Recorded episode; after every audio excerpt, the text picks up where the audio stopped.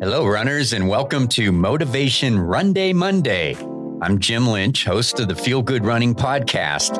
And every Monday, you can get your week started on the right foot. Each Monday, a new runner just like you will be featured, and you can find out how you can be a part of this at the very end. So now let's get motivated by this week's featured runner. And many of you will know who this is. Hi, my name is Bart Yasso. I live in Bethlehem, Pennsylvania, and I've been running for 43 plus years. Many of you may know me as the Chief Running Officer at Runner's World magazine. I worked at Runner's World for 31 years before retiring in 2018.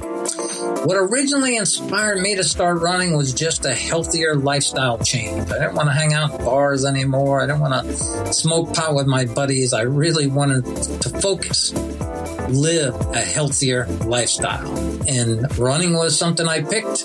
Get out in the morning, get in a run. The rest of the day felt so much better. Now, when I first started running, I literally headed out to run one mile first run back in 1977 cut off jeans with a belt and a Budweiser t shirt and tube socks and a pair of Keds. But how in the world from that first run, making that one mile, would I end up running all over the world, having a job at Runner's World, getting inducted into the uh, Hall of Fame and Distance Running Hall of Fame. I mean, it's just crazy. It's kind of like a dream come true, but it really did happen to me.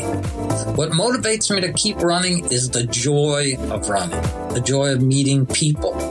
Uh, the running community, I find solace in the running community because it is full of so many good people with inspiring stories running is very important to me. I had a lot of health problems. Uh, and that was the main reason why I retired. I really couldn't do the travel regimen that I used to do.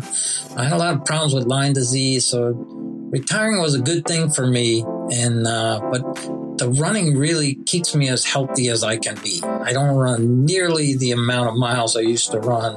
I don't run nearly as fast as I used to.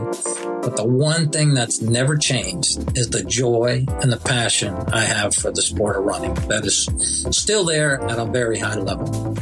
My running role model happens to be my better half, Anne. She is twice as fast as I am. Uh, she is three times, ten times better looking than I am. Uh, but she really is my role model. Anna was a personal trainer by trade, and after her mother passed away from cancer, she decided to go back to school and to become a nurse and to work in the healthcare industry to help others. And when I see her head out the door, and that right now she's heading off to the hospital to do clinicals, and I see her head out the door, and all the PPE she wears from head to toe with the mask, you know, everything she does. It's a shield that she has to wear. It's very inspiring that she this was what she wanted to do just to help others. Uh, it's very emotional when it is the one you love the most uh, but is also at the same time very inspiring to see her head out the door. My message to runner has always been to runners has always been never limit where running can take you. If somebody would have greeted me after I did that first run back in 1977 and I made it a mile and they said, Hey, you're going to run all over the world, all seven continents, work at Runner's World magazine, you know, get inducted in a Hall of Fame. I'd have told the person they're crazy. I'm just hoping I could run another mile like two days later but it happened to me.